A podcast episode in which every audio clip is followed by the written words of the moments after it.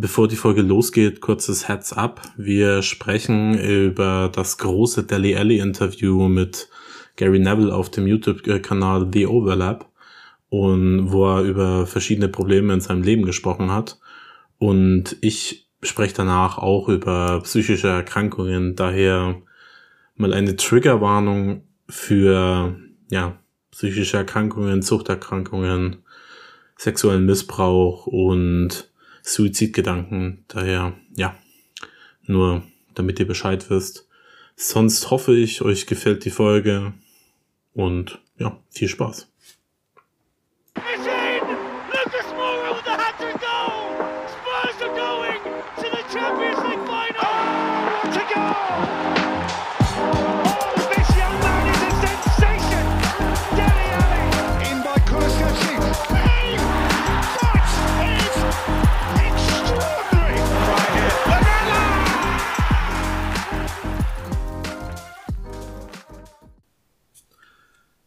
Hey, hey, hey und herzlich willkommen zu einer besonderen ähm, Podcast-Folge. Denn heute reden wir natürlich auch wieder am Anfang über ein paar sportliche Themen hinten raus, aber wird's dann mal etwas emotionaler. Daher bin ich jetzt gerade auch ein bisschen, ich weiß gar nicht, wie ich die Folge anmoderieren äh, soll. Wir sprechen dann über das große Deli Interview. Aber ja, fangen wir erstmal damit an, dass David heute wieder dabei ist. Nur David. Max macht blau. Nee, Max macht die Claudia hat nur gesagt, er hat keine Zeit. Äh, wie geht's dir? Äh, mir geht's gut. Ähm, schön wieder dabei zu sein nach einer gewissen kleinen Pause. Also wir haben ja jetzt auch so ein bisschen den Aufnahmerhythmus etwas verlangsamt durch die, durch die Sommerpause und ich glaube, bei der letzten Folge war ich nicht dabei und die vorletzte Folge ist dann auch schon wieder gut drei, vier Wochen oder so her und seitdem ist ja jede Menge passiert. Ähm, und insofern freue ich mich sehr, wieder dabei zu sein. Wir haben einen, finden, wie ich finde, sehr schönes Potpourri an Themen dabei heute, die wir, die wir so ein bisschen abarbeiten wollen. Natürlich, wie du, also wie du schon gesagt hast, so diese ersten Eindrücke jetzt, die man bekommen hat in den letzten ein, zwei Wochen von dem, von dem Start der Preseason unter, unter Ange. Dann ein, wollen wir ein, ja, ein Transfer-Update geben oder äh, lack thereof. Also äh, es ist ja quasi seit der letzten Aufnahme gefühlt nichts passiert. Ähm, ein bisschen auf die Australien-Tour eingehen, die jetzt zum Zeitpunkt der Aufnahme, glaube ich, vorgestern gestartet ist.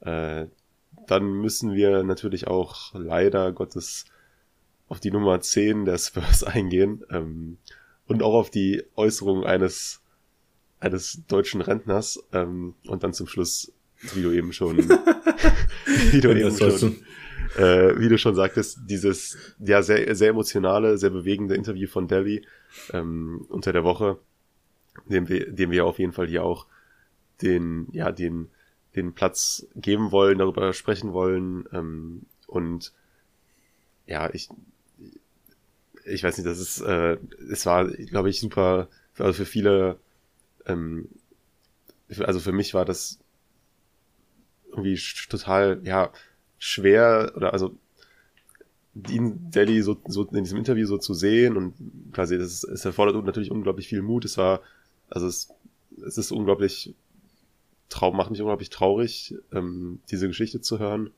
Ähm, aber ich finde es auch unglaublich bewundernswert, dass er, dass er sich eben so geöffnet hat und dieses Interview gegeben hat bei The Overlap. Ich habe, das ist ja auch von Sky, ähm, auch ein, eigentlich ein sehr gutes Format, finde ich. Da ist die, haben wir auch in der Vergangenheit immer produzieren, finde ich, sehr guten Content auch, so ähm, Premier, in Richtung Premier League und dann natürlich eben dieser Platz für Interviews jetzt hier mit Delhi. Und ähm, das war sehr bewegend und so eins, in, eins der großen ähm, Spurs-Themen der letzten, der letzten paar Tage. Und ähm, genau, insofern zum Ende der Folge gehen wir dann nochmal darauf intensiv ein.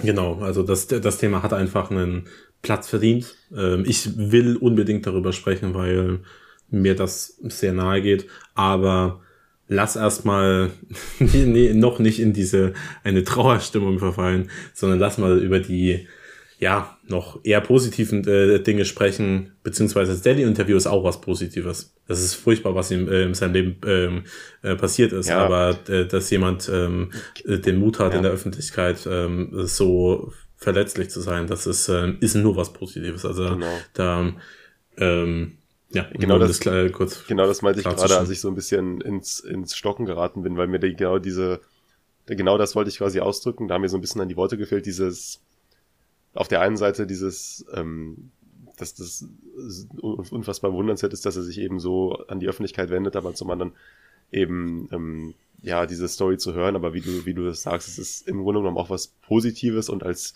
solches wollen wir dann eben auch heute darüber sprechen und das eben honorieren und ähm, genau. Aber lass uns zunächst mal äh, auf die auf die Saisonvorbereitung der Spurs eingehen. Also als ihr das letzte Mal aufgenommen habt, fing gerade die Preseason ja an. Ich glaube, der Titel der Folge hier war die Preseason hat offiziell begonnen.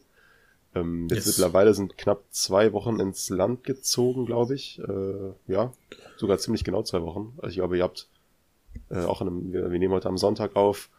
Ähm, Seitdem sind jetzt auch noch die Spieler dazugestoßen, die noch Länderspieler hatten, Ende, äh, zum Ende der letzten Saison. Also Heubier, Kane, ähm, Romero, um nur mal ein paar zu nennen. Ähm, Selbst Skippy ist da. Und der, der hat, hat gerade noch ähm, ähm, U21 EM genau, gespielt. Skippy hatte echt kurze, kurze Ferien dieses Jahr.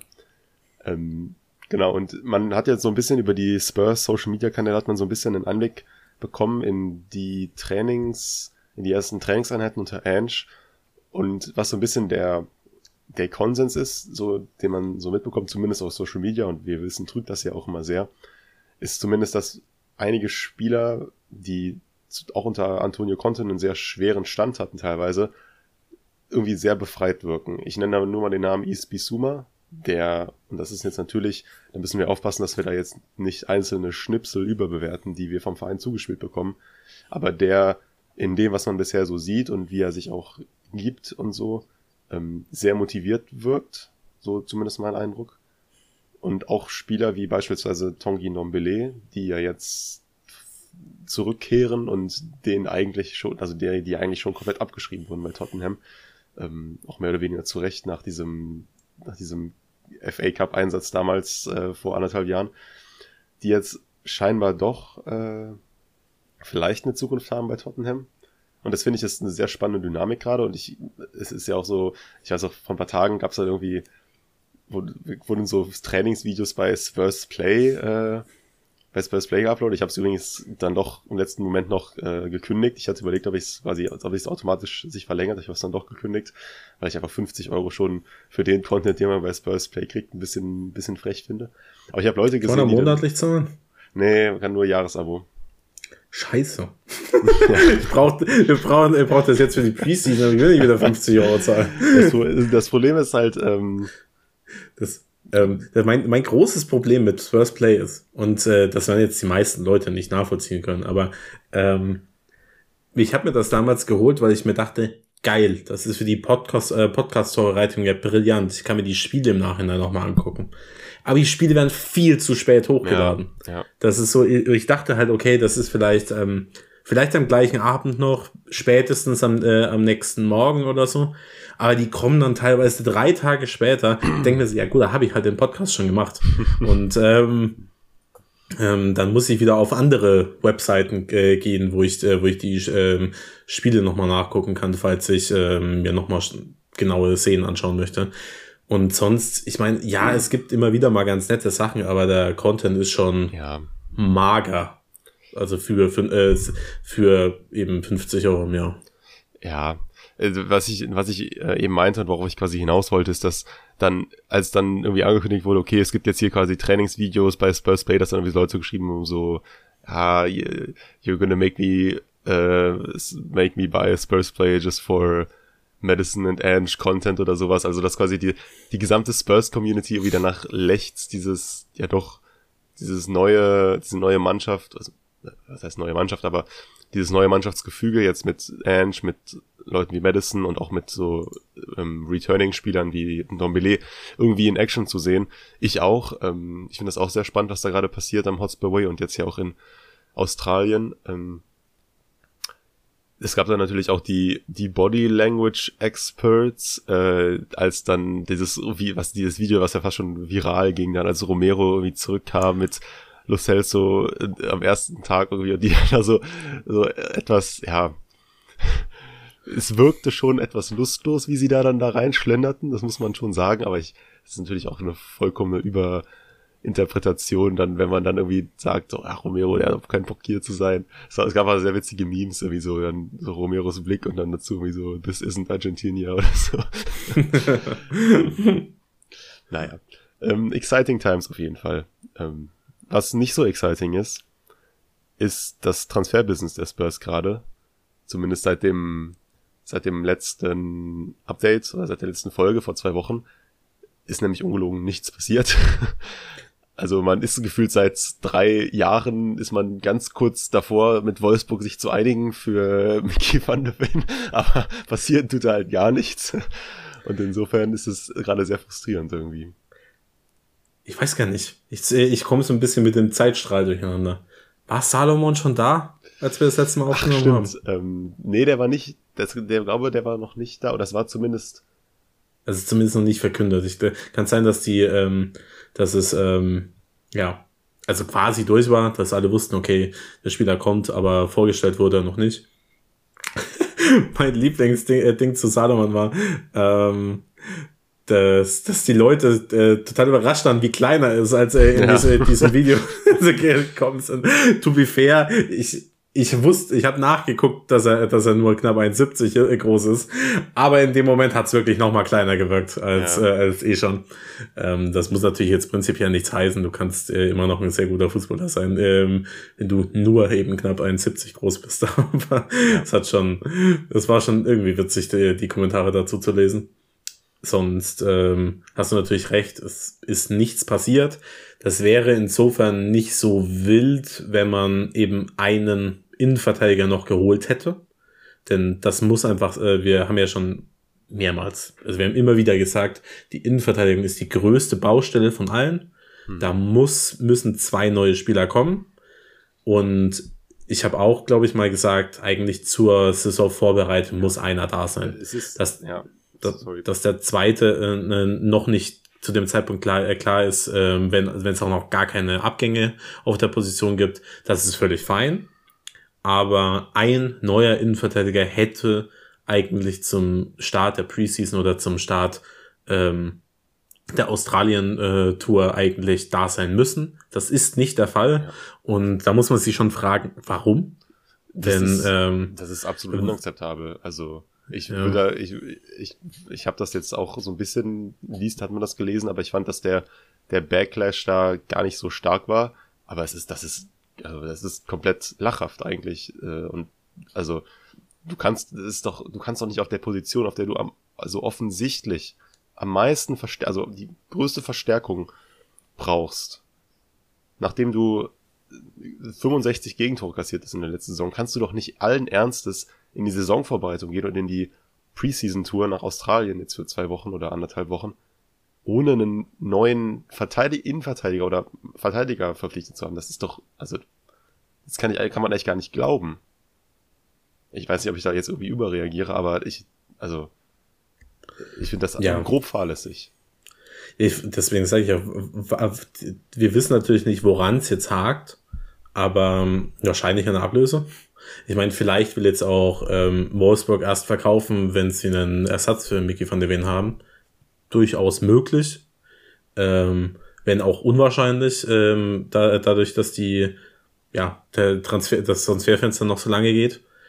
Aber es, ich meine, ich bin ja großer Fan davon, wenn man noch aus Deals ein paar Euro raus, äh, raushandeln kann. Mhm. Und wir haben jetzt auch, glaube ich, letzte Woche auch ähm, die die sportliche Führung gelobt dafür, dass sie eben so viel Geld eingespart haben, dass sie ähm, mit Vicario einen Keeper geholt haben, der deutlich günstiger war als äh, David Raya, dass man aus dem Kulusewski-Deal nochmal, dass man da nochmal fünf Millionen sparen konnte, dass der Madison-Deal als, als Ganzes auch relativ günstig wirkt in Kombination damit, dass, dass Harry Winks dann zu Leicester gegangen ist. Aber meiner Meinung nach müssen wir halt dem Trainer ähm, Ange einfach so viel Zeit mit einem potenziellen Startelf-Kader geben, wie nur mhm. irgendwie möglich. Und daher hätte eben zumindest eben Miki van der Ven, falls man ihn halt verpflichten möchte, ähm, da sein müssen. Ja, also dann, dann zahlst du halt dann ein paar Millionen mehr, ja. aber dafür ist er dann eben ein, zwei Wochen früher da. Und ich glaube, sowas, äh, so ein Risiko auf so einer oder so ein ähm, finanzielle, äh, also da, das, das musst du einfach zahlen, ja. wenn du eine, äh, eine gute Vorbereitung haben möchtest. Und absolut. ich hoffe wirklich, dass jetzt in der nächsten Woche dass da eben, dass da eben noch, äh, noch der, der neue Innenverteidiger, der Innenverteidiger verpflichtet wird und der ihn dann nochmal äh, nachreisen kann. Denn zum jetzigen Zeitpunkt wird wahrscheinlich die Startinnenverteidigung Eric Dyer und äh, Christian Romero sein. Also übermorgen am 18. September, äh, September, 18. Äh, Juli äh, ist das erste Preseason-Match gegen West Ham. Und ich würde jetzt erstmal davon ausgehen, dass die starten oder halt, dass das zumindest das Duo ist, äh, mit der, der dem Postecoglou aktuell plant. Denn es gibt wenig Alternativen. Also die anderen Innenverteidiger sind dann halt Tanganga, äh, Joe Roden, Sanchez und vielleicht eben Ben Davis. Und ähm, da sind so Reihen von Spielertypen halt Eric Dyer und äh, Romero schon klar die passendsten. Aber wir sind, äh, aber Eric Dyer ist halt jetzt auch keiner, kein Linksfuß. Und ähm, wir wissen auch einfach faktisch nicht, wie gut Eric Dyer jetzt wirklich in die Planung von Postecoglou passt. Ich bin fest davon überzeugt, dass er noch ähm, Spurs-Spieler sein wird nächstes Jahr. Also mittlerweile mhm. glaube ich da zu null Prozent noch dran, dass er es nicht ist. Aber ja. wir sind auch der Meinung, dass man ihm Minimum, also das absolute Minimum, sehr viel Konkurrenz geben äh, ja. muss. Denn er hat ja in der letzten Saison einfach nicht die Leistung gebracht, um sagen wir mal, Anspruch auf einen St äh, Startelf oder einen Stammplatz ja. äh, haben zu können. Das ja. ist einfach faktisch so. Wenn er sich in erobert, dann sehr gerne. Ich mag Eric da ja super, super gerne. Aber, also so als Typ. Aber ja, es ist schon, ist schon fahrlässig, dass da noch kein Spieler verpflichtet wurde.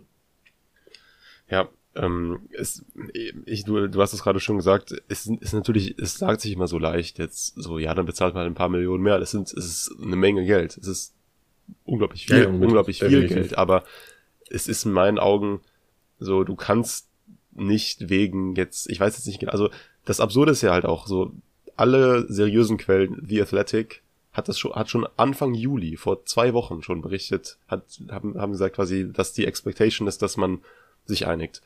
Vor einer Woche hat Fabrizio Romano dasselbe berichtet und die Worte waren wirklich ungefähr so wie, ja, Agreement is close. Also du kannst ja nicht so weit auseinander sein. Und es wird ja. ja immer so von, ich glaube, 35 Millionen Euro gesprochen, knapp, oder 40 Millionen Euro, also zwischen 35 und 40 Millionen Euro ist ja so die Rede. Also 30 Millionen Pfund, glaube ich. Ähm, und du kannst nicht, also ja, es, es sagt sich sehr leicht, das ist eine Menge Geld, aber du kannst in meinen Augen nicht jetzt wegen 5 Millionen dieses, diese Verpflichtung jetzt bis ans Ende des Fensters ziehen, wo du doch ja. eigentlich schon quasi kurz vor einer Einigung stehst und auch mit dem Spieler alles klar ist und der Spieler auch zumindest auf den ersten Blick jetzt von den, so von dem Scouting her sehr gut reinpassen würde, da kannst du nicht dann so mit diesen Summen so kleinlich sein. Und es ist jetzt auch nicht so, dass die Spurs ein Verein sind, die auf jeden Cent schauen müssen. Das, also ich also bin voll, ich bin absolut immer dabei zu sagen, wir achten, also wir agieren wirtschaftlich und so und wirtschaftlich klug und da bin ich voll für. Aber es ist halt so eine wichtige Position, dass du da dann leider oder dann mal einfach auch etwas tiefer in die Tasche greifen musst. Es ist leider so. Und ähm, dann ist ja noch diese personale Tapsoba, wo auch ja seit Wochen verhandelt wird und von allen Seiten gesagt wird, ja, man ist dran, man ist dran, man ist dran.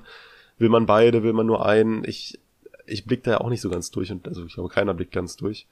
Ähm, es ist gerade auf Außenstehende wirkt es halt komplett komplett unverständlich irgendwie.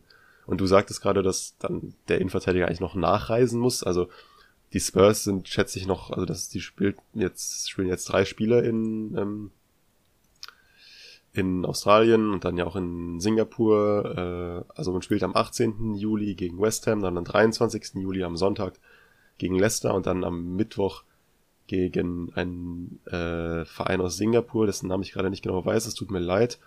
Das war ja ursprünglich, glaube ich, mal gegen die Roma geplant, die dann ja aber diese Tour nicht angetreten haben. Ähm, das heißt, man ist noch ungefähr, würde ich sagen, vielleicht zwei Wochen da weg. Also vielleicht bis zum 28. oder 29. oder so. Oder vielleicht, vielleicht fliegt man auch schon direkt am 27. zurück. Ich weiß jetzt nicht, ob das so realistisch ist, dass dann quasi bis dahin noch ein Spieler verpflichtet wird und der dann noch nachfliegt. Das glaube ich ehrlich gesagt nicht. Aber eigentlich das Ziel muss sein, sobald die Mannschaft wieder in London landet, ist der neue Innenverteidiger am Hotspur Way. Ich würde eigentlich dann, sagen, dass, äh, dass es, äh, also, ähm, dass eigentlich bestenfalls bis zum Leicester-Spiel, also heute in einer Woche, dass da eigentlich äh, der Innenverteidiger da sein muss. Also dann quasi, auch quasi schon einsetzbar. Weil du musst ja auch noch überdenken, es gibt ja auch noch den Jetlag, wenn du hinfliegst und so. Also da müsste der schon auf jeden Fall safe am Freitag dahin fliegen. Und das ist. Ja, also besten, also, ob ich es jetzt für realistisch halte, ist, äh, ist ja mal dahingestellt, aber ähm, das wäre das, was, was ich äh, für, für notwendig halte. Dass man jetzt in den nächsten zwei, drei, vier Tagen das Ding durch, äh, ähm, durchbringt mit einem der, äh, der Innenverteidiger ja. und dass der nochmal nachreisen äh, äh, reisen kann. Denn, ich kann es mir ähm, nicht vorstellen. Wenn du schon so close bist, so, wenn man, wenn man quasi so nah da dran ist, dann hätte man es auch ja wirklich dann, dann hätte man wirklich den Sack zumachen können und dann auch mitfliegen, also direkt mitfliegen, aber dieses Nachfliegen, also ich, ich sehe das gerade wenig so, aber ich lasse mich natürlich auch gerne, gerne eines Besseren belehren. Ja, ich meine, ich weiß es nicht, aber ähm, also für realistisch halte ich es auch nicht, aber ich, äh, ich halte es für einfach für wichtig, denn nicht nur, dass das natürlich auf spielerischer, äh, spielerischer Ebene einfach wichtig ist, dass der Spieler so viel Zeit mit dem ähm, Team verbringt und auch die Testspiele mitnimmt, ähm, ist sowas auch, ist für neue Spieler auch eine ähm, Preseason bei einem Verein halt auch insofern auch immer wichtig, ein bisschen Bonding mit den, den anderen Spielern äh, zu machen. Und das mhm. ist natürlich in einem Trainingslager immer am einfachsten. Das, ja. Ich meine, das äh, wissen wir, denke ich, alle. Wir äh, waren alle in der Schulzeit wahrscheinlich irgendwann mal irgendwo in irgendeinem Ferienlager oder so, keine Ahnung, ähm, Schullandheim. Und ähm, da hat man verbringt einfach viel Zeit mit den Leuten. Ist, ist so. Und ähm, sowas ist halt für Neuzugänge auch wichtig. Also, dass jetzt ein James Madison, Vicario und Salomon natürlich da sind, das ist gut. Aber eben ein neuer Innenverteidiger wäre auch einfach super, super wichtig gewesen. Und ja, also bis zum, bis zum Barca-Spiel am 8. Äh, August muss, muss, muss, muss der Spieler, also der äh, neue Innenverteidiger definitiv da sein. Aber eigentlich ist das schon viel zu spät, weil am 13.8. geht ja schon die Premier League los. Also ähm, ja. das ähm, dann also der muss, der neuen Verteidiger muss doch eigentlich zwei, Minimum zwei Wochen mit, mit dem Team verbringen. Ja, Und ja. Ähm, das ist halt, ja, ich meine, wir wissen nicht, woran es hakt. Es, vielleicht gibt's ja auch ähm, Gründe dafür, dass äh, das jetzt, also wirklich verständliche Gründe, dass, dass kein Innenverteidiger verpflichtet wurde bisher, aber es ist schon ein bisschen frustrierend, weil eigentlich hat die Transferphase so lächerlich gut angefangen. Mhm. Und ähm, ich meine, wir haben jetzt schon drei wichtige ähm, Baustellen besetzt. Der neue Keeper ist da, du hast deinen dein neuen Star im Mittelfeld, du hast einen guten Kaderspieler ähm, verpflichtet ähm, für, die, äh, für die Flügel, aber eben die Innenverteidigung, die klafft halt immer noch offen. Ja. Und ja, Genau. Ja, lass uns doch, wenn, wenn wir schon nicht über neue Innenverteidiger sprechen können, können wir aber über Innenverteidiger sprechen, die schon im Club sind und auch mit nach Australien geflogen sind. Ähm, Davinson Sanchez. Ähm, und mal kurz einen Blick werfen auf den Kader, äh, der dann nach Australien, also der jetzt auch in die zur Preseason geflogen ist, in die Saisonvorbereitung mit, der ist sehr das groß. Ist, ähm, es ist auch sehr einfach dies, äh, dieses Jahr. Also die letzten Jahre war es immer sehr schwierig, ähm, alles aufzulisten. Dieses Jahr ist klar, ich äh, kann es ganz simpel sagen, alle Spieler, die fit sind, sind dabei, abgesehen von Hugo Loris. Ja, genau. Ähm, das ist, ich habe so ein paar Namen, die man nochmal nennen muss, um sie irgendwie, vielleicht, weil sie in Vergessenheit geraten sind und auch bei mir teilweise, ähm, die dabei Joe sind. ähm, sind äh, Joe Roden, ja.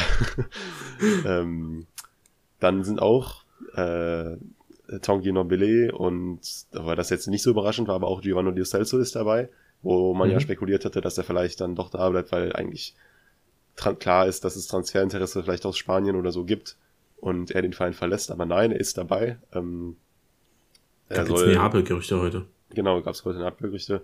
Er soll ja, offensichtlich eine Chance oder bekommt offensichtlich eine Chance von Ange. Ich weiß nicht, ob er das überhaupt will. Ich meine, ich weiß, das ist bei Los Celso ja immer so ein bisschen die Frage, ihm wird ja dann schon noch teilweise vorgeworfen, dass er eigentlich am liebsten schon wieder in Spanien wäre, keine Ahnung. Das kann ich nicht einschätzen. Ähm, ich bin auf jeden Fall sehr gespannt und ich hoffe, dass er sich eben irgendwie präsentieren kann und das vielleicht noch klappen könnte. Ähm, und ein Name, der finde ich auch extrem hervorsticht, womit ich auch nicht gerechnet hätte, ist, wie gesagt, Davinson Sanchez. Und da muss ich auch wirklich sagen, also ich bin prinzipiell ein Fan davon, und das hattest du ja auch geschrieben, Felix, bei Twitter, ich habe es gelesen, dass Ange äh, Spielern, die vielleicht unter Kontinent sehr schweren Stand hatten oder gar ausgeliehen waren, nochmal eine Chance gibt. Da bin ich prinzipiell auch ein Fan von. Bei Davinson Sanchez stehen allerdings die Zeichen schon ja seit einer längeren Zeit sehr klar auf Abschied.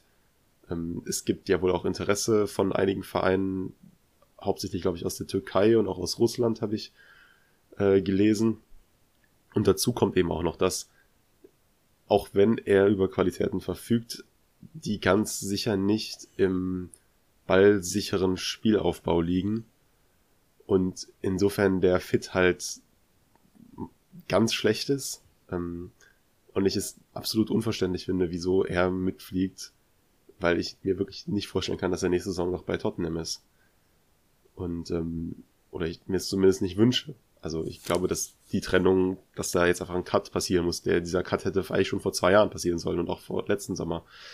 Aber dieses Kapitel ist vorbei und insofern habe ich da kein großes Verständnis für und da fand ich es dann von ja, also, ja, es war ja schon sehr ruthless letztes Jahr. Hat ja Conte wirklich viele Spieler zu Hause gelassen, also zum Beispiel Region, Ndombele, Lo Celso, ähm, die waren ja damals alle nicht dabei. Und ich will nicht sagen, dass ich das besser fand, aber jetzt mit Blick auf Sanchez hätte man ja, hätte man vielleicht ein bisschen mehr ruthless sein sollen und einfach sagen, okay, wie jetzt auch bei Hugo Loris, wir suchen jetzt nach einer gemeinsamen Lösung für einen neuen Verein, aber das Kapitel Tottenham ist zu Ende. Ja, also ich, äh, ich stimme dir äh, komplett zu, dass ich nicht sehe, wie David äh, Sanchez äh, bei Postecoglou wirklich eine elementare Rolle spielen könnte. Klar, er ist äh, ein athletischer Spieler, das heißt, du kannst mit ihm eine ähm, hohe Backline erstmal spielen. Also ist einfach mal aufs Tempo und die Physis bezogen. Aber wir haben auch schon mehrmals gesagt, er ist halt einfach kein guter Passspieler. Er ist äh, da nicht, nicht wahnsinnig äh, stark und ähm, dementsprechend kann, glaube ich, dass er von den Innenverteidigern, die wir im Kader haben, mit Joe Roden, der ist, der am wenigsten in das System passen würde. Oder das, was ähm, Mensch eben auf den Platz bringen möchte. Daher kann ich es auch nicht nachvollziehen. Ich finde es einfach nur prinzipiell ganz, ganz gut, dass er einfach sagt, okay, ihr, ihr seid ja. alle da, ich gebe jedem eine Chance. Ja. Ähm, über, überzeugt mich, weil das ist, ähm, das, das ist die Spieler, die bei den Spurs sind, sind nicht alle so furchtbar, wie sie gemacht werden. Vollkommen, vollkommen ähm, richtig, ja.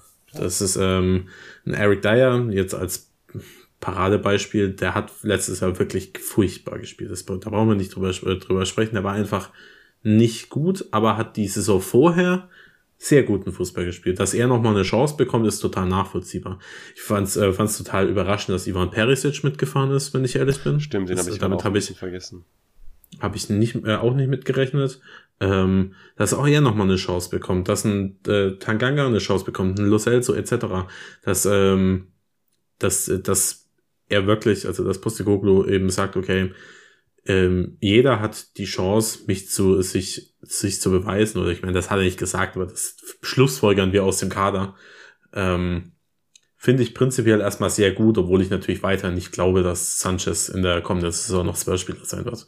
Also da gibt's Gerüchte, ich habe jetzt auch nicht mehr genau auf dem Schirm, was das war. Irgendwas eben aus, aus, aus der Türkei mit neun Millionen oder so. Macht, macht zweistellig, macht nicht zehn draus und dann würde ich ihn sofort abgeben. Ich finde, das ist ein völlig akzeptabler Preis für jemanden, der seit Jahren keinen regulären Fuß, äh, regelmäßigen Profifußball mehr im Verein gespielt hat. Ähm, ich glaube, dass du zum anderen Zeitpunkt viel mehr Geld für ihn bekommen hättest. Also nach dem der Copa America, war das letztes Jahr oder so? Oder was vorletztes? Irgendwann hat er eine gute Copa gespielt. Und da gab's äh, gab's irgendwie ähm, Gerüchte mit Sevilla oder so. Und da waren irgendwie, standen irgendwie 20 Millionen im Raum. Das ist halt total absurd mittlerweile, weil die bekommst du natürlich absolut nicht mehr.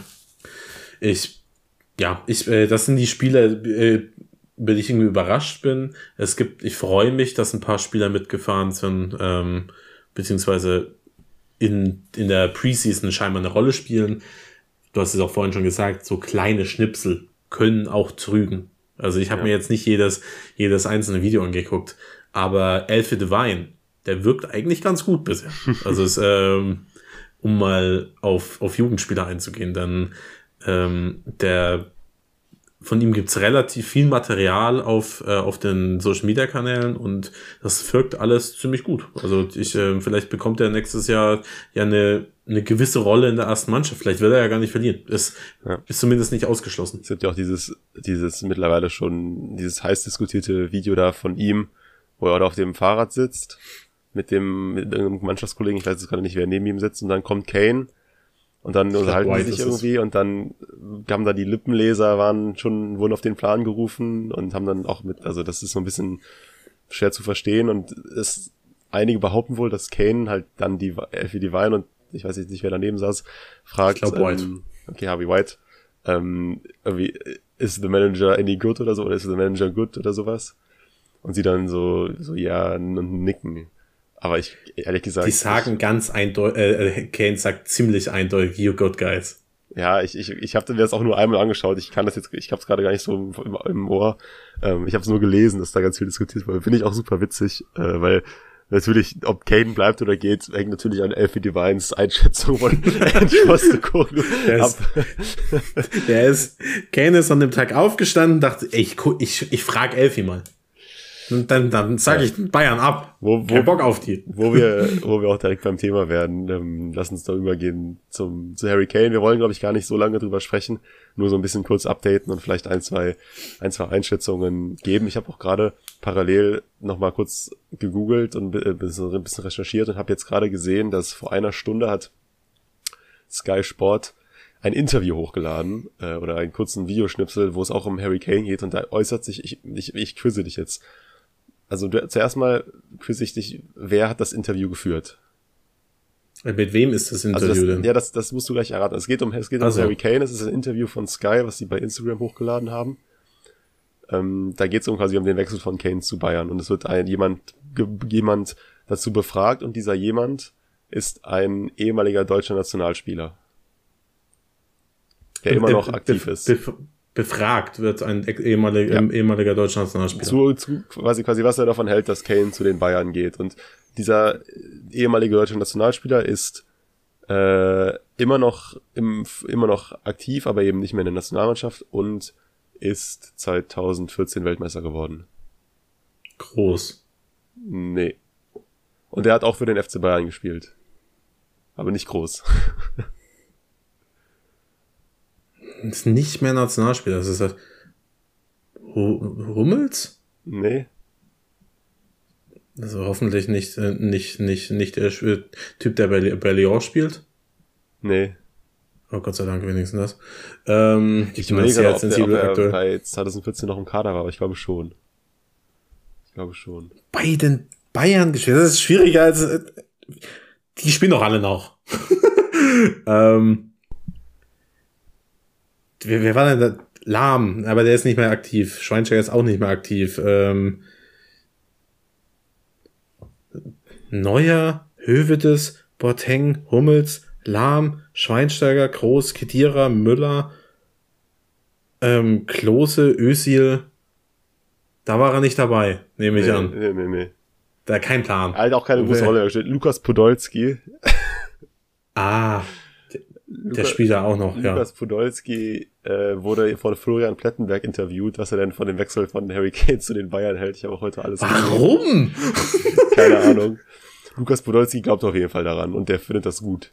Ähm, ah, na, du gut, wenn, wenn er das gut findet ja. als ehemaliger Arsenal-Spieler, dann, äh, dann, dann finden wir das auch gut. ähm, ähm, ja. Also Kane um nochmal die, den, ich, ich, also ihr, ihr Hörerinnen und Hörer da draußen, ihr wisst das natürlich alle, aber einfach nur mal ganz kurz äh, das the Housekeeping hier. Also Kane ist am Mittwoch, wie erwartet, aus dem Urlaub zurück erschienen bei den Spurs. Ähm, wobei, ja, gut, wie erwartet, also vor zwei Jahren hat er das nicht Immerhin. getan. das ist Small Victory.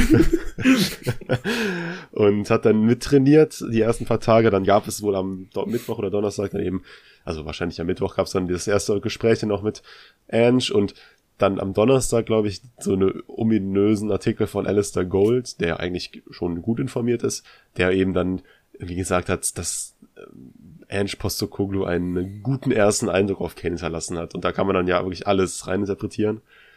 Ähm, und ist dann jetzt auch am Freitag oder ja, Freitag äh, nach Australien geflogen. Ist quasi nicht wie Hugo Loris zu Hause geblieben, um äh, einen wirklichen Transfer über die Bühne zu bringen. ähm, das äh, war aber auch alles sehr, alles sehr erwartbar. Äh, er ist jetzt bei der Mannschaft trainiert, ähm, alles schön und gut und das Camp, zu dem du ja, glaube ich, auch zählst, Felix, die quasi hoffen, dass einfach Kane bleibt und vielleicht dann einen neuen Vertrag unterzeichnet, weil das alles jetzt so geil ist bei Tottenham mit Ange. Ähm, dessen die Hoffnung wurde ein bisschen genährt, bis dann gestern Abend äh, Uli Hoeneß beim Trainingslager der Bayern, äh, wo ein Österreich oder so von einem Sport 1 Reporter dann gefragt wurde, was er denn vom Harry Kane Transfer zu den Bayern sagt. Und dann hat er erstmal gesagt, dass er dazu sich nicht äußern möchte, weil man ja jetzt, ich nehme an, dass er da ein bisschen auf Brasso anspielt, quasi dieses ständige Durchstechen von Informationen ja eigentlich vermeiden will und nur um dann ich muss immer daran denken, wie er auf diesem Thron sitzt und über Cannabis Hudson Odoi spricht. Das ist, das ist, das ist mein, also ich habe noch nie was Vergleichbares im Profifußball gesehen ähm, von dem Sportdirektor.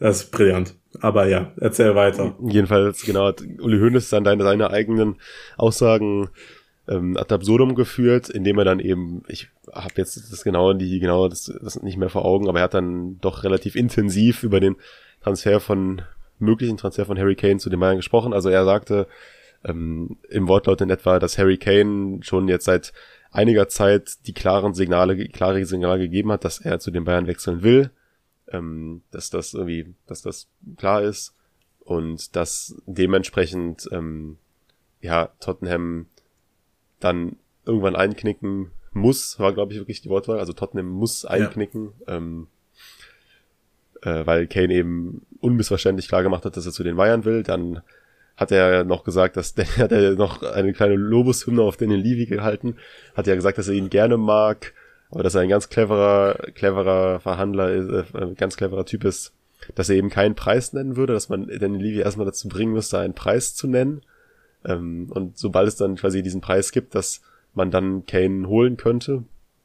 Ähm, und dann hat er noch, glaube ich, gesagt, dass der Kontakt mit dem Kane Camp und damit ist vor allem Kanes Bruder Charlie und sein Vater gemeint, ähm, äh, sind die beiden gemeint, dass der wohl sehr gut war und dass das Kane Camp, also hat er glaube ich gesagt, bislang sich sehr irgendwie sehr offen und transparent und gezeigt hat und irgendwie alles quasi, äh, wenn sie was gesagt haben, sich dann auch daran gehalten haben und äh, wie toll das doch alles sei und dass Kane sich nicht, Kane eigentlich schon in, seit drei Wochen in Bayern Bettwäsche schläft. So. Und ähm, das hat für ziemlich große Wellen gesorgt gestern. Ähm, ich glaube, dass viele, viele Bayern-Fans nicht happy waren. Und auch intern ist man bei den Bayern wohl nicht happy, wie es jetzt heute rausgekommen ist weil ja noch kurze Zeit davor, also ein paar Tage davor, am Mittwoch oder Donnerstag, ist ja eine Delegation des FC Bayern in London gewesen, um mit Daniel Levy zu frühstücken. Auch witzig, habe ich, hab mich gefragt, wo die so, wo die sich so rumtreiben, wo die gefrühstückt haben und vor allem, was sie gefrühstückt haben. Ähm, um eben, ja, sag ich mal, so eine Vertrauensbasis aufzubauen für konstruktive Gespräche, weil man sich bei den Bayern natürlich auch bewusst ist, dass das mit Daniel Levy nicht einfach wird und dann wollte man wahrscheinlich mal so ein bisschen abtasten. Ähm, ja, und dann lässt Uli Hoeneß so, eine, so, eine, so ein Ding platzen. Und ähm, ich wage mal zu behaupten, ich hoffe, das ist jetzt keine sonderlich steile These, dass Daniel Levy das nicht so nice fand. Also ich, weiß nicht. ich kann, komm, ich komme seit gestern Abend nicht mehr aus dem Grinsen raus. Bei Höhner sagt er irgendwie sowas, ja, er ist ein smart, äh, Livi ist ein smarter Typ, aber bei uns sind, äh, sind Leute am Werk, die auch das auch nicht seit gestern machen. Meine erste Intention war, du anscheinend schon. dann, du, also sorry, du kannst dir nicht mehr ins Bein schießen, als als äh, Uli Hoeneß das da äh, gerade gemacht hat. Ja. Ich habe das hast du hast ja einen Twitter Kommentar dazu gemacht und ich habe irgendwie da drunter geschrieben, so dass äh, dass Danny Levy in dem Moment äh, seinen seinen Preis um 30 Millionen Pfund erhöht hat, weil es tut mir leid. Also Levy ist der vielleicht tougheste Verhandlungspartner weltweit, äh, Partner weltweit oder einer der toughesten. Du willst seinen besten Spieler haben, du willst sein größtes Asset und dann sagst du in der Öffentlichkeit, dann muss Tottenham einknicken zu, äh, und redest über den stursten Menschen der Welt? Halt, hältst du das für eine gute Idee, Herr Hönes? Also, nee, keine Ahnung. Ist was so saudumm. Ähm, das, ich weiß, also die, Verantwort äh, die Verhandlungen werden dadurch hundertprozentig nicht leichter. Ja. Wie viel äh, schwieriger sie dadurch werden, sei mal eingestellt, aber sie werden definitiv nicht leichter. Ähm, Livy wird davon mit ähm, Wind bekommen haben. Das wird ihm äh, ähm, äh, mitgeteilt worden sein, dass, äh, dass solche Aussagen kamen. Der ähm, Hönes kann froh sein, dass er nicht mehr aktiv im Verein arbeitet bei den Bayern. Das ist der einzige, das einzige Argument, das äh, Rummenigge und Co. jetzt da äh, und Dresden haben würden oder haben könnten. Aber ja, ja. Also ich meine, ob das, ob das jetzt am Ende alles durchgeht, sch schauen wir mal. Ich, äh, ich finde es ganz ehrlich undurchsichtig, hm. denn ja. ähm, es kommt aus England super, super wenig ähm, äh, Meldungen zu eben äh, wirklichen Vertragsverhandlungen etc. Ähm, es gab jetzt das erste Mal, dass so wirklich so klare, ganz klare off äh, offizielle News durchgebrochen sind, war von dieser Delegation, die äh, der Bayern, die dann eben mit Danny Levy eben frühstücken waren. Das war, was die Bayern-Verantwortlichen nicht wussten. Ähm, Danny Levy war einfach nur zu geizig, das äh, Frühstück, Frühstück äh, selber zu zahlen. Deswegen hat er das gemacht. Er wollte nicht äh, verkaufen. ähm, aber sonst, es gibt, äh, gibt natürlich News, dass sie, dass, äh, dass irgendwie halt, dass es, ähm, dass sich Kane einen Wechsel vorstellen könnte. Aber es ist so lächerlich ruhig aus Eng äh, äh, England im Vergleich zu Deutschland, dass ich es aktuell einfach total schwierig bin, äh, finde. Ich kann dir Stand jetzt gar nicht sagen, was passiert. Weil, ähm, hm. wenn du mich jetzt fragst, okay, was halte ich denn für, für realistischer? So vor einer Woche ehrlich gesagt, ich würde würd viel Geld darauf wetten, dass äh, Harry Kane bei den, äh, bei, bei den Spurs bleibt. Jetzt würde ich sagen, es ist relativ wieder, wieder ziemlich offen. Es ist so 50-50. Ähm, weil ich, äh, was ich halt auch, was ich jetzt auch letzte Woche schon gesagt habe, mal ganz davon abgesehen, was, was wir für richtig halten, ich kann mir halt einfach sehr gut vorstellen, dass Danny Levy ins letzte Vertragsjahr geht dass ja, er dieses, äh, dass er dieses Risiko eingehen möchte. Das, da haben wir, darüber haben wir ja schon mal privat diskutiert und ich glaube, da wollte ich auch gleich noch mal was zu sagen. Ähm, das, also das finde ich halt, fände ich halt schon mehr oder weniger fahrlässig. Ähm, ja, aber hältst du es für realistisch? Nur mal, äh, das, das sind ja zwei unterschiedliche Dinge. Ob du das möchtest ja. oder, äh, weil ich, ich, natürlich möchte ich, dass Harry Kane bleibt. Aber äh, wenn du ihn jetzt für eine, für eine Summe 100 Millionen Euro irgendwie an die Bayern verkaufen willst und er unbedingt gehen möchte, dann mach das halt. Aber ich kann mir halt einfach sehr, sehr gut vorstellen, einfach nur wie ich Danny Levy kenne, ähm, ja. dass er dass er dieses Risiko eingehen es, möchte. Es kommt halt, es kommt halt vollkommen darauf an, was Kane, wie Kane kommuniziert. Ich meine, es, es hat sich ja. jetzt bei Uli Hoeneß, ich möchte jetzt wirklich hier Uli Hoeneß nicht als meine Hauptquelle angeben, aber es hat sich ja so angehört, dass Kane quasi darum bettelt, zu Bayern zu kommen oder dass er ja das klar will. Ähm, wenn, wenn das so gegenüber Levy auch kommuniziert wird, dann kann ich mir schon vorstellen, dass dann Levy auch einsieht, okay, es hat keinen Zweck, den Spieler jetzt hier gegen seinen Willen zu halten und die dann nächstes Jahr zu verlieren. So, es steht und fällt alles mit Harry Kane. Und dann finde ich die Aussagen von Herrn Hönes etwas unglaubhaft, wenn er quasi sagt, ähm, Harry Kane will unbedingt zu den Bayern und das hat er uns, sagt er uns auch schon seit Wochen dann warum hat nicht, warum hat Kane nicht, als allererstes ist er nicht am Mittwochmorgen in Levis Büro gegangen, hat einen Transferwunsch hinterlegt. So. Und hat gesagt, hey, ich, ich will, ich werde jetzt hier nicht streiken und so, nein, aber ich will wechseln und bitte lass uns das jetzt hier irgendwie fangen und dann bleibe ich vielleicht auch halt, fahre ich nicht mehr nach Australien. So, das ist dann natürlich schon sehr offensichtlich, klar. Auch kein, irgendwie kein, macht, ergibt dann kein gutes Bild ab. Aber es sind ja am Ende des Tages sind es ja auch alles Profis, also Profis und ähm, das passt für mich nicht so ganz zusammen irgendwie. Also meine Laieneinschätzung, weil wir sind, wir, wir sehen, wir äh, sehen ja nur das, was, äh, was uns die Quellen halt, also wir lesen ja nur die Sachen. Aber was ich halt auch schon mehrmals gesagt habe, ich dir privat hundertprozentig im Podcast vielleicht, keine Ahnung, ist, dass, ähm, dass Harry, dass ich an Harry Kanes Stelle jetzt einfach völlig abgesehen davon, was, was sonst passiert, ich einfach noch ein Jahr bei den Spurs bleiben würde, weil alle mein, äh, weil dadurch ja nur mehr Optionen entstehen. Wir, wir wissen alle, Harry ja. Kane möchte am liebsten äh, mit den Spurs erfolgreich sein. Das war immer sein, äh, sein größtes Ziel. Es ist natürlich nicht super realistisch, aber äh, du kannst nächstes Jahr mit, äh, mit Postekugel vielleicht einen Titel holen. Ähm, und dann, wenn, wenn du, wenn du es, wenn es halt nicht der Fall ist und du dann nicht verlängerst, dann ist, äh, dann gehen trotzdem wahnsinnig viele Türen auf. Ja. Und ähm, daher, ich kann mir schon vorstellen, dass Kane den Bayern gesagt hat, so hey, wenn ich wechsle, dann nur zu euch diesen Sommer. Das, das halte ich für absolut realistisch, weil es gibt keine Alternative. Also keine realistische. Ähm, ja, dann, PSG. weil ja, aber es ist PSG. Das ist so, ja. ähm, dass, äh, da, da hast du, da, da gewinnst du genauso viele Meisterschaften. Das ist sogar wahrscheinlicher, dass du keine holst. Ähm, und die Chancen auf die Champions League sind noch niedriger. Also das ist so, PSG, der, der verdienst dich dumm und dämlich und da hast du irgendwie keine Ahnung, da ist das Spotlight größer als bei den Bayern, habe ich das Gefühl. Aufgrund von Mbappé, Neymar, Messi. Äh, gut, Messi ist wieder weg, aber ähm, du weißt, was ich meine. Hm. Aber die Chance auf die Champions League ist äh, geringer. Daher, ich glaube, dass die Bayern in diesem Sommer der einzige Verein sind, zu dem er wechseln würde. Aber ich glaube persönlich, vielleicht ist da auch Wunschdenken dabei, kann natürlich immer sein, aber ich glaube, dass, ähm, dass es sich, dass es durchaus eine Option für ihn ist, dieses Jahr noch bei den Spurs zu bleiben. Ja, du sagst, ich stimme dir auch ein Stück weit zu. Aber was, was wir nicht vergessen sollten, Kane ist, also Kane hat natürlich noch viele gute Jahre vor sich, wird auch noch nächstes Jahr Top-Stürmer sein. Aber Kane befindet sich jetzt gerade auf dem Zenit seiner Karriere. Und ich glaube, es spielt auch schon eine große Rolle für Kane zu sagen, ich will jetzt Champions League spielen, ich will jetzt international spielen. Und ja, ein Jahr bei Tottenham wäre jetzt nicht das Schlimmste, aber dann wäre ich, also ich ich glaube wirklich, dass dieser Faktor Champions League und dieser Faktor, sich international zu präsentieren und in den höchsten Wettbewerben mitzuspielen, für Kane schon wichtig ist. Und das kann er einfach ja. faktisch bei Tottenham im nächsten Jahr nicht, weil Tottenham nicht in Europäer spielen wird.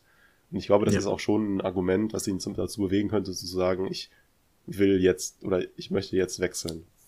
Ähm, das ist nur eine, nur eine Vermutung von mir, weil Kane einfach auch ein sehr, ein sehr ehrgeiziger Spieler ist und der ist natürlich auch, auch zu Recht in den höchsten Wettbewerben spielen sollte. So. Halte ich, das halte ich tatsächlich auch für das beste Argument für einen Wechsel. Also, dass er äh, dieses Jahr äh, nicht international spielt. Denn ähm, wenn er jetzt, wenn er jetzt, ähm, wenn wir jetzt dieses Jahr Champions League spielen würden, die Spurs, dann würde ich es tatsächlich für sehr unrealistisch halten, dass er geht. Ja. Ähm, aber die Spurs spielen nicht international. Das ist einfach faktisch so keine Ahnung, mal gucken, wir, äh, wir halten euch da auf dem Laufenden faktisch. Äh, äh, ich meine, es ist nicht viel passiert. Wie gesagt, diese Delegation war in England, da wurde aber auch nicht über also soweit das berichtet wurde, nicht, nicht wirklich verhandelt. Ähm, dann gab es diesen Höhnes-Kommentar, der einfach nur saudämlich war. Tut mir leid, du kannst das nicht besser, äh, äh, besser formulieren. Ähm, der hat den Transferverhandlungen der Bayern hundertprozentig geschadet. Mhm. Ähm, sonst, ja, ich meine, das waren, ist geistern Summen herum, die äh, Danny Liebe angeblich haben möchte. Die Summe, also Paul O'Keefe hat von 120 Millionen Pfund gesprochen, das, das sind knapp 100, 140 Millionen Euro. Das ist schon echt viel, muss ich sagen. Also ich weiß, es gibt Spursens, die werden ja jetzt mit mir, werden ja jetzt nicht mit übereinstimmen. Kann ich auch voll verstehen. So, ich bin, also ich, ich weiß, dass es in dieser ganzen Kane-Debatte viele verschiedene Stimmen gibt, die ich alle irgendwie sehe und verstehe, aber ich sage ganz ehrlich, 100 Millionen Euro fest und auch in zeitnah, also jetzt nicht über die nächsten 10 Jahre, 100 Millionen Euro fest plus ein paar vernünftige Boni, also sagen wir mal 5 Millionen für die Meisterschaft geschenkt, 10 Millionen für die Torschützenkanone, auch ganz gute Chancen und vielleicht dann nochmal 15 Millionen oder 20 Millionen für die Champions League. Und dann bist du bei einem finanziellen Gesamtpaket von vielleicht 120 bis 130 Millionen im Idealfall. Und das finde ich fair. Ich, Kane ist ja. absoluter, ist natürlich ein unglaublicher Spieler. Einer der besten Stürmer der Welt, mehr, in meinen Augen der beste Stürmer der Welt. Unglaublich erfahren. Aber, und für mich, es geht mir, für mich, es geht mir gar nicht mehr so darum, dass er jetzt schon jetzt 30 wird, weil ich weiß, dass Kane noch mindestens drei, vier Jahre auf absolutem Top-Niveau vor sich hat. Darum geht's mir gar nicht. Sondern es geht mir wirklich um dieses eine Jahr Restvertrag. Und da musst du dann schon, das, du kannst nicht einfach so das ignorieren und sagen, ja, äh, Vertrag, ist doch egal, wie viel Vertrag der hat. Das spielt schon eine Rolle bei der Ablösesumme. Deshalb sage ich 100, ja, 100 Millionen Euro fest plus diese besagten Boni eben und das ist für mich okay. Finde ich. Das finde ich fair. auch völlig fair. Also jetzt, ähm, wie gesagt, für, du hast es ja auch, um das Thema auch dazu zu machen, wir wollen halt dann noch zu Delhi kommen.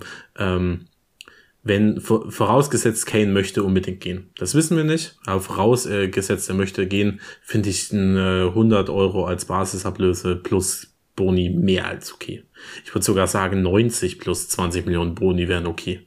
Ähm, ja, aber das ist halt nicht das, was äh, wir haben da nicht das Sagen. Ich bin mir sehr, sehr, sehr, sehr, sehr sicher, dass Daniel Levy niemals unter die 100 Millionen geht nee, und wahrscheinlich nicht unter die 100 Millionen Pfund, wenn wir ehrlich sind. Ja. Und ähm, mal gucken, wo es sich noch, äh, wo das noch hingeht. Ähm, Postekoglu, um das vielleicht noch äh, kurz zu sagen, hat äh, gesagt, dass ihm noch nichts vorgelegt wurde, dass es, äh, dass er, dass ihm keine Versprechungen gemacht worden äh, worden sind, aber dass er auch ähm, nicht gesagt wurde, okay, da ähm, gibt es jetzt irgendwelche klaren Verhandlungen. Und äh, Fakt ist, es gibt keine wirklichen Verhandlungen, denn Danny Levy nennt keinen Preis.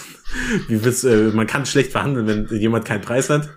ähm, ja, ich stand jetzt, wie gesagt, 50-50 ich will nicht, dass er zu Bayern geht. Ich weiß nicht, ich habe da je, je, je realistischer das wird, desto weniger Lust habe ich darauf. Mhm. Jetzt äh, abgesehen davon, dass er dann nicht mehr Spurs-Spieler ist, weil ich einfach keinen Bock habe, Bayern-Spiele zu gucken und ich weiß, dass ich jedes einzelne dann schauen würde. Ähm, aber ja, keine Ahnung. Hast du noch einen letzten Satz dazu zu sagen? Ich habe noch einen letzten Satz, dann können wir es auch zumachen. Das ist, äh, hat nicht auch nichts mit dem Thema zu tun. Ich möchte nämlich nur einen Shoutout geben an Philipp von Twitter, ähm, ich weiß gerade nicht genau seinen Username, aber ich glaube, wir wissen, wen wir meinen. Hört, hört, also, soweit ich weiß, hört auch äh, hin und wieder ich mal den Podcast. Ähm, denn ich habe in letzter Zeit in meiner Timeline sehr viel viele Auseinandersetzungen gesehen zwischen ihm und Bayern-Fans. Und ich fand das einfach so witzig, wie einfach komplett, wie einfach komplett rent-free in so 50 Prozent der Bayern, das ist jetzt natürlich übertrieben, aber wie er rent-free in den Köpfen der Bayern-Fans auf Twitter lebt und äh, da zum Thema Kane. Die, die Spurs waren auf jeden Fall hochgehalten hat, deshalb ähm, schaut auch an der Stelle an ihn. Der Twitter-Ad ist äh, PHPE23. Ähm, mit äh, Pierre äh, ähm, ähm, äh, Profilbild. Schöne Grüße hier an dieser Stelle. Ähm, ja, genau. Gut, und auch, schön, wir und auch schöne Grüße, wo wir gerade noch einen Shoutout geben, auch Shoutout an Airland und schöne Grüße, der das in, auch in, ich weiß nicht, also nicht in ganz so, nicht so ganz so großem Maß, aber dessen Tweets mich auch immer sehr erheitern, gerade zum Thema Kane und Bayern. ja, das ist, ähm, eigentlich ist, es gibt schon viel, viel coole Sachen. Aber eine Sache habe ich noch. Das habe ich, äh, das habe ich, glaube ich, in unsere WhatsApp-Gruppe habe ich das mal, mal geschrieben. Mhm. Ähm, in meinem Fitnessstudio laufen erstaunlich viele Leute mit Bayern-Trikots rum. Mhm. Ich habe äh, gesagt, falls Harry Kane bei den, äh, bei den Spurs bleibt, wenn das durch ist, der wechselt diesen Sommer nicht zu den Bayern. Dann, dann ist das erste, was ich mache, da ein Harry Kane Trikot auflaufen. ich will triggern. ähm, ich will die Blicke, ich will sie spüren und ich will diesen, ich will diese Energie aufnehmen und mein Training einbauen. Ähm, ja, aber das nur so nebenbei. Aber ja, lass jetzt mal wirklich zum mit Abstand wichtigsten Thema kommen, denn das, was ich jetzt gerade gesagt habe, das war ein bisschen Geplänkel. Das ähm, waren alles ähm, ganz interessante Themen. Einfach das, was wir halt im äh, Podcast immer wieder machen. Einfach euch, soweit es geht, irgendwie auf dem Laufenden halten und äh, unsere Einschätzung dazu geben. Aber es gibt eben eine große Sache, die eben in der letzten Woche passiert ist. Und zwar hat Dali Alley ein, beziehungsweise ja, eben Dali als ähm, ein Interview bei ähm, ja, Gary Neville gegeben. Bevor ich das vergesse, ähm, sehr guten Job äh, von Gary Neville. Das muss man auch einfach faktisch mal sagen. Er hat ähm, ist, jetzt wegen der Hurricane-Thematik von vor zwei Jahren vielleicht bei, bei den Spurs-Fans nicht im nicht die beliebteste Person, aber auf dieses Interview bezogen hat er einen fantastischen Job gemacht. Und Dali Ali hat über seine ähm, seine Struggle in ähm, seinem Leben in der Vergangenheit und ähm, Profifußball gesprochen. Das ist ein 45 Minuten Interview, soweit ich das im äh, Kopf habe, dass wir definitiv auch in den Show Notes verlinken. Also für alle, die Lust haben, sich das zu geben. Ich ähm, Eddie Groth hat das als eines, wenn nicht sogar das beste Interview äh, bezeichnet, das er jemals gesehen hat.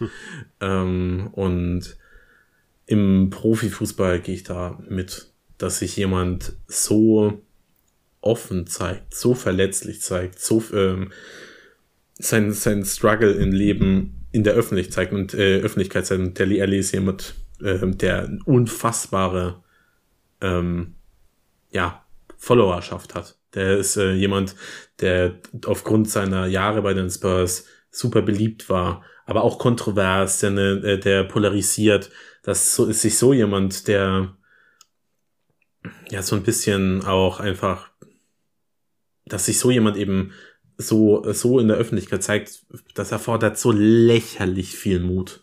Und ähm, das ist, ich, ich habe Dali immer über alles geliebt und ich äh, habe auch in der letzten Folge, glaube ich, gesagt, dass es mir das Herz gebrochen hat, als er damals gegangen ist. Und ich habe an dem Tag damals nur geheult. Ähm, jetzt habe ich wieder geheult, als ich ähm, das äh, Interview das erste Mal mit ihm geschaut habe. Und ähm, ja, also ich nur Respekt dafür. Ähm, soll ich mal kurz zusammenfassen, um was es geht? Denn es werden ja jetzt, ähm, ich weiß, dass es einige Leute auch gibt, die, uns hören und jetzt kein also der englischen Sprache nicht hundertprozentig mächtig sind und äh, vielleicht dementsprechend das Interview auch gar nicht schauen können, denn ich habe nachgeguckt, soweit, äh, außer es wird jetzt noch nachgepatcht, gepatcht, ähm, es gibt keine deutschen Untertitel. Es gibt, glaube ich, zum jetzigen Zeitpunkt nur automatisch generierte englische, was ich schade finde, aber gut, was wir machen. Und zwar, wie gesagt, das, äh, das war einfach so ein Talk zwischen, äh, zwischen Daly und, äh, und Gary Neville und er hat dann darüber gesprochen, dass er, was für Probleme er jetzt in den letzten zwei Jahren vor allem hatte.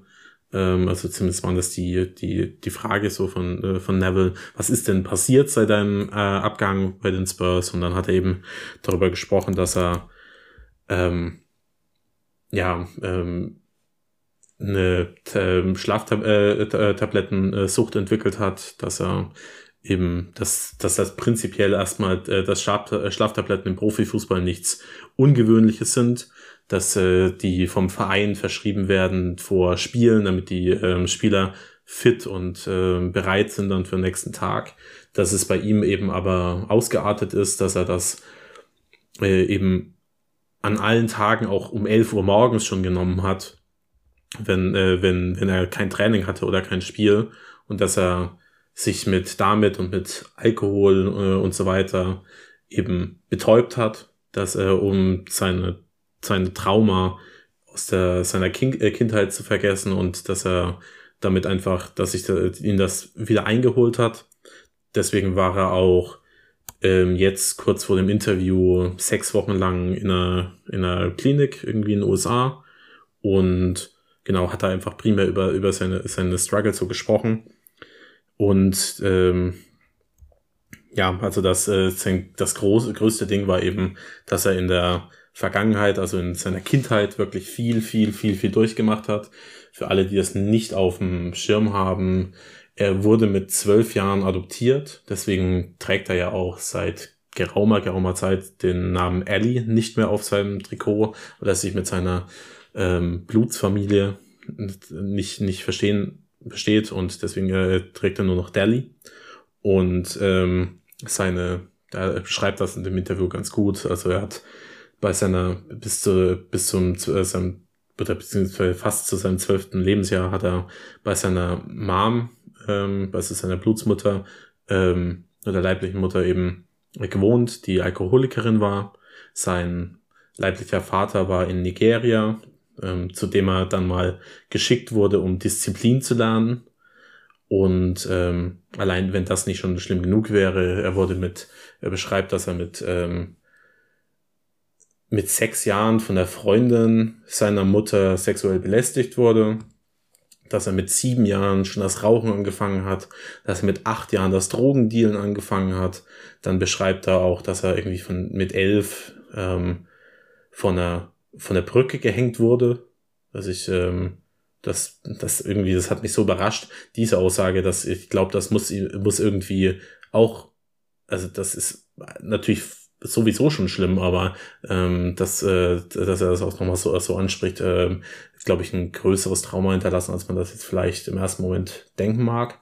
Und hat eben gesagt, dass er seit er adoptiert wurde, dass ähm, und ähm, seine Adoptivfamilie scheint wirklich, also hat er mehrmals betont, wahnsinnig tolle Menschen zu sein, dass es da besser wurde, aber dass er nie eine stabile, ein stabiles Umfeld hatte und ähm, seit er bei den Spurs und eben Mourinho ähm, ja aus quasi nicht mehr nicht mehr erste Wahl war, dass er dass es bei ihm dann eben nochmal massiv bergab ging. Also quasi seit dem seit Pochettinos Abgang äh, bei den Spurs war er nicht mehr dasselbe, weil es ihm einfach unterschiedliche Art und Weisen eben schlechter gegangen ist und er versucht hat, sich selbst wirklich dauerhaft zu betäuben, eben durch, äh, durch eben, wie gesagt, ähm, Schlaftabletten, Alkohol, Partying etc. Und ja, das war quasi das, das Interview als Ganzes, wenn ich nichts vergessen habe. Sag äh, du gerne mal äh, deine Wo paar Worte dazu, dann gucke ich mal. Ich habe einige Notizen. Ähm, ich glaube, dass du das ganz gut wieder, wiedergegeben hast. Ähm, es ist, es ist eine total, ja, bedrückende, bedrückende Geschichte. Also, äh, dass, dass Delhi Alley, äh, sorry, Delhi, ähm, dass sein Background ja insofern schwierig ist eben, dass er diese Geschichte mit dem dem Namen seines Vaters und der Adoption und so, das war mir alles bewusst. Ähm, sein Adoptiv Bruder, also sein, also sein Bruder ist ja, glaube ich, auch sein Agent. Ähm, der ist da bei diesem CAA Base, glaube ich, unterwegs. Ähm, oder bei irgendeinem, irgendeiner Spielerberatung. Ähm, und hat den, den sieht, also der heißt, glaube ich, Harry Hickford, den hat man hin und wieder auch mal bei Tottenham dann so im Hintergrund gesehen. Ähm, das, das war schon irgendwie ja schon bekannt, dass da der Hintergrund, dass der, dass der Leader auf jeden Fall schon einiges durchmachen musste. Die ganzen, das Ausmaß davon war aber halt, glaube ich, hätten, hat man jetzt so wusst, war halt nicht bekannt und ist dann jetzt auch schon da nochmal ein Schock und stellt natürlich auch alles, was er bisher geleistet hat, nochmal irgendwie in ein neues Licht und man muss halt dann auch einen riesen Respekt vor ihm zollen, ähm, was, was er, quasi, dass er dieses überhaupt das Level, das er erreicht hat, ja zwischenzeitlich überhaupt erreichen konnte. Ähm, und ich bin einfach nur froh, dass, dass er jetzt auf einem Weg der Besserung ist. Ähm, dass er auch den, dass er quasi sich geöffnet hat und ähm, habe da großen Respekt vor, kann mir vorstellen, dass das nicht leicht ist. Bin aber sehr froh, dass er es getan hat und ähm, bin auch sehr froh, dass eben jetzt die, die, dass es da sehr viel Zuspruch zu gab. Man muss natürlich auch sagen, es gab auch leider auch dann Leute, die Delhi Ellie, äh, sorry, sorry, ich will, ich sage mal Delhi Ellie, aber er möchte ja nur Delhi genannt werden, ähm, die dann so Talksport, bestes Beispiel, die dann ja vor ein paar Tagen noch so ein Video gemacht haben, so, ah, Delhi, hast du ein fauler Sack, so bestes Beispiel, wie man seine Karriere ruiniert und dann löschen die das Video und dann jetzt einen Tag nach dem Interview dann so eine schleimige Sache mit Rory Jennings, den ich auch wirklich überhaupt null ab kann, der dann irgendwie sagt, ja, was für eine Story, wir sind alle hinter dir, bla bla und das da kotze ich echt im Strahl, wenn ich sowas sehe.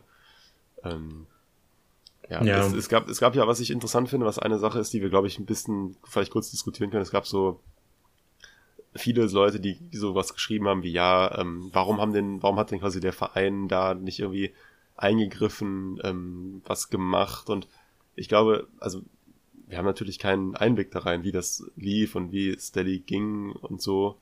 Ähm, ich kann das nicht genau sagen, weil ich selber natürlich, ich, kann, ich kann, war in keiner vergleichbaren Situation. Ich kann mir nur vorstellen, dass es halt auch eine unglaubliche Diskrepanz sein kann zwischen der Art und Weise, wie Delhi sich zum Beispiel in seinen besten Jahren präsentiert hat nach außen hin und der Art und Weise, mit was für inneren Gefühlen er zu kämpfen hatte und so.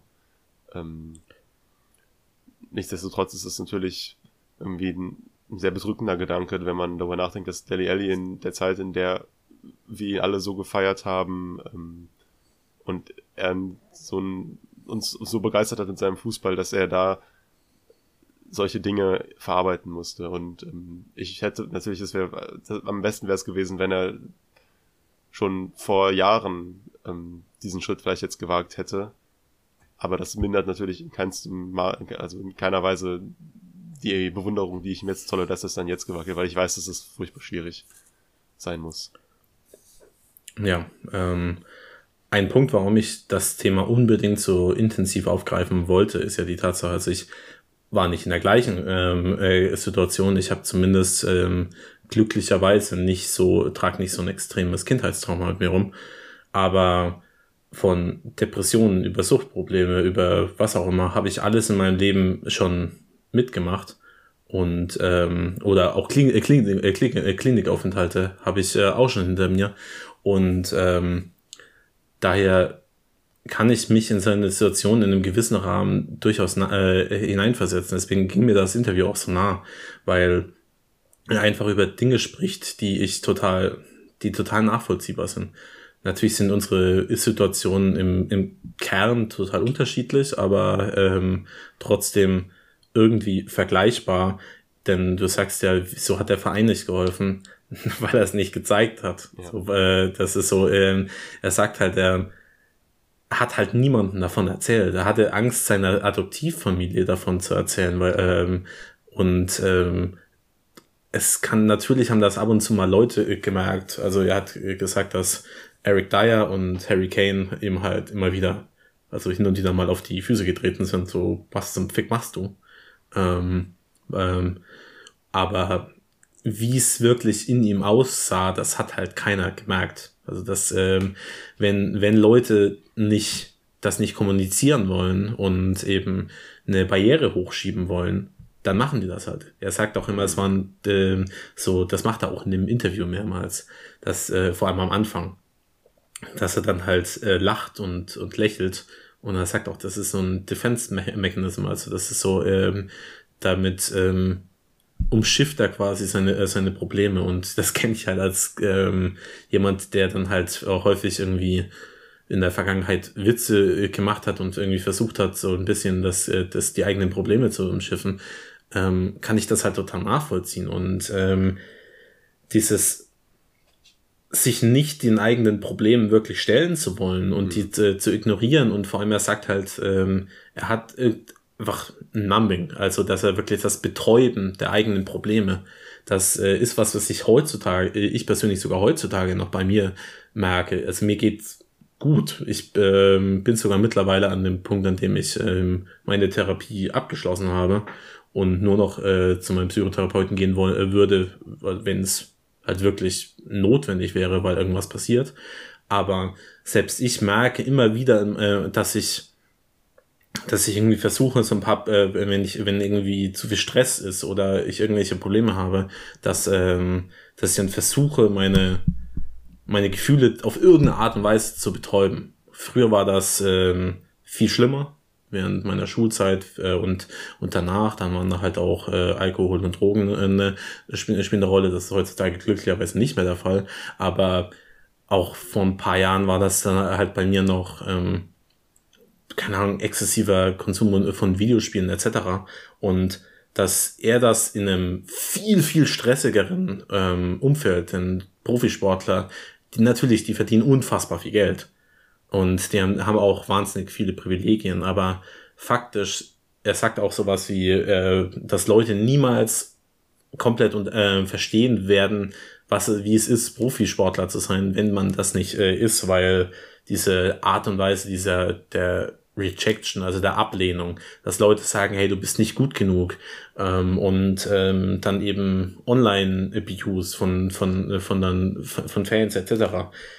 Das ist halt das ist halt so schlimm. Ich glaube, das können wir gar nicht ähm, ganz nachvollziehen.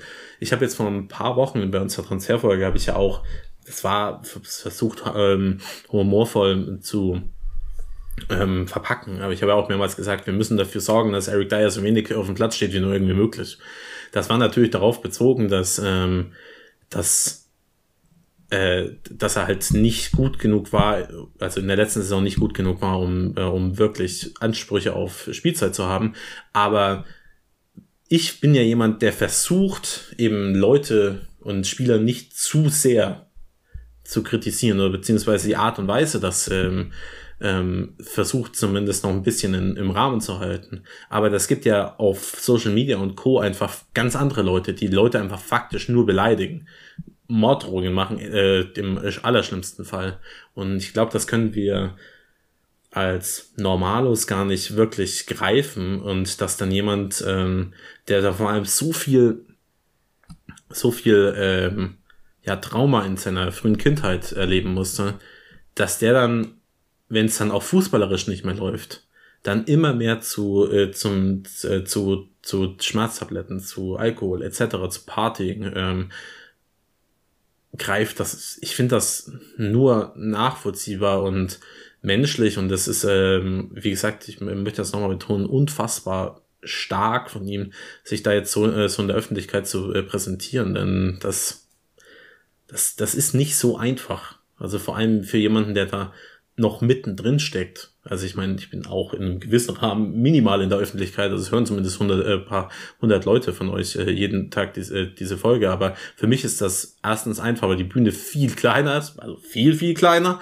Ähm, aber ich damit eben auch schon quasi abgeschlossen habe. Und ähm, aber Deli war halt gerade eben in der, äh, in der Klinik und steckt da noch faktisch mittendrin. Also dass er seine, seine Reise ist da noch absolut nicht vorbei. Er sagt, es geht ihm so gut wie nie. Das glaube ich ihm und hoffe, dass das nur noch besser wird.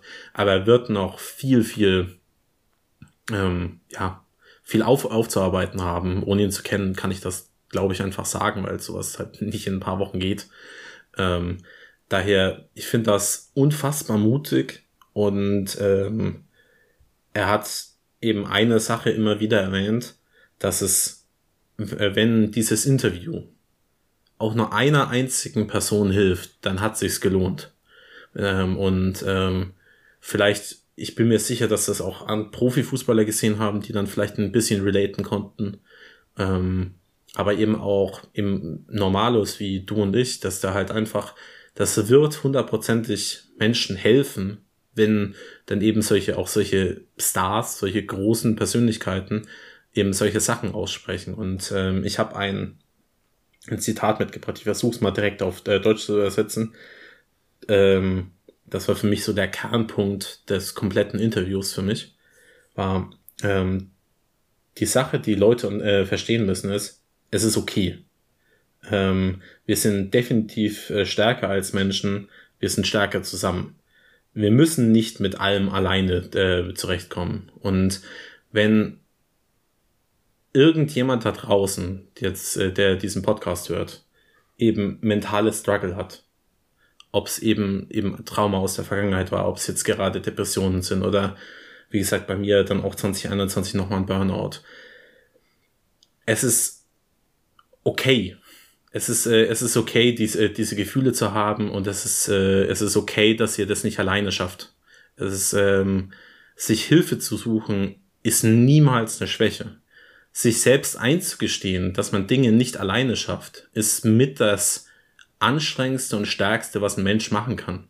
Ich, äh, ich habe so lange, ich habe wirklich, ähm, ich hatte von, keine Ahnung, 15, 16 Jahren an bis ähm, zu meinem 26. Lebensjahr oder so wirklich quasi täglich Suizidgedanken. Also wirklich lange. Und ähm, ich habe mich so lange dagegen gewehrt, mir Hilfe äh, zu, zu suchen. Und mein Klinikaufenthalt vor vier Jahren war mit einer der besten Entscheidungen, die ich jemals getroffen habe. Und ohne meinen Psychotherapeuten hätte ich das auch niemals alleine geschafft, in, ähm, jetzt meinen meinen Weg zu gehen, wie ich das jetzt in den letzten Jahren gemacht habe. Daher habt keine Angst davor, äh, euch Hilfe zu suchen, das ist wirklich das Beste, was ihr machen könnt. Ihr müsst das nicht alleine mit euren äh, Gefühlen sein. Ihr könnt wirklich sprecht da mit mit, äh, mit Familienmitgliedern äh, darüber, denen ihr vertraut. Sprecht da mit Ärzten darüber. Äh, lasst euch eine Überweisung machen zu einem Klinikaufenthalt. Es gibt da draußen ganz, ganz viele äh, äh, fantastische Kliniken. Oder selbst wenn es nur ist, dann äh, ruft bei der Telefonseelsorge an, falls äh, das an einem Tag total schwierig wird. Das Wichtigste ist einfach, dass, dass ihr da draußen wisst, dass ihr nicht alleine sein müsst. Und vor allem, dass es auch besser wird vor paar Jahren, vier, fünf Jahren. Ich war ziellos, ich hatte, äh, war schwer depressiv, ich wusste nicht, wo ich in meinem Leben hin, äh, hin möchte. Ich wusste, dass ich irgendwas mit Filmen machen möchte, aber faktisch war kein Weg zu sehen und äh, ich habe jeden Tag in den Tag gelebt und war, ja, mir ging's grauenhaft. Und wenn selbst ich es schaffe, mein Leben in so eine Richtung zu lenken, dass ich sage, ich bin auf einem guten Weg, dann schafft ihr das auch. Wer auch immer das äh, da draußen äh, hören muss, ich hoffe wirklich, ihr schafft, äh, schafft das. Ähm, denkt daran, ihr seid nicht alleine, sucht euch Hilfe und es wird besser. Ja, ich glaube, mehr habe ich gar nicht zu dem Thema zu sagen. Hinzuzufügen. Ähm, ich glaube, das war sehr, sehr schön, sehr gut gesagt und sehr inspirierend. Dankeschön. ja, wie gesagt, also wenn ihr dem Englischen mächtig seid, guckt das Delhi-Interview äh, gerne an. Wie gesagt, ist in Show Notes verlinkt, sonst gibt einfach ähm, Delhi, äh, warte mal, ähm, The Overlap oder so, Delhi The Overlap. Genau, The Overlap heißt der YouTube-Channel und das ähm, ähm, der Videotitel ist Delhi, Now is the time to talk. Also guckt euch das gerne an. Das sind, das sind 43 Minuten, die verschwendet ihr auf gar keinen Fall. Daher, ja, jetzt mal eine deutlich ernstere, äh, deutlich ernsteres äh, Ende einer Podcast-Folge, aber ich glaube, das war dem Thema entsprechend einfach mal nötig. Ja, absolut. Und wie gesagt, ich hoffe, äh, falls das jemand hören muss, ich hoffe, es äh, äh, geht euch bald wieder gut und es wird besser. Nächste Woche dann, ja, mit den normalen Preseason-Sachen. Hoffentlich neue Transfers. Mal schauen. solange es nicht ein Hurricane Transfer ist. Aber auch das werden wir natürlich im Blick behalten. Ähm, natürlich. Ähm, ja, genau. Und bis dahin habt hoffentlich eine schöne Zeit. Genießt das Wetter und Come on, Spurs.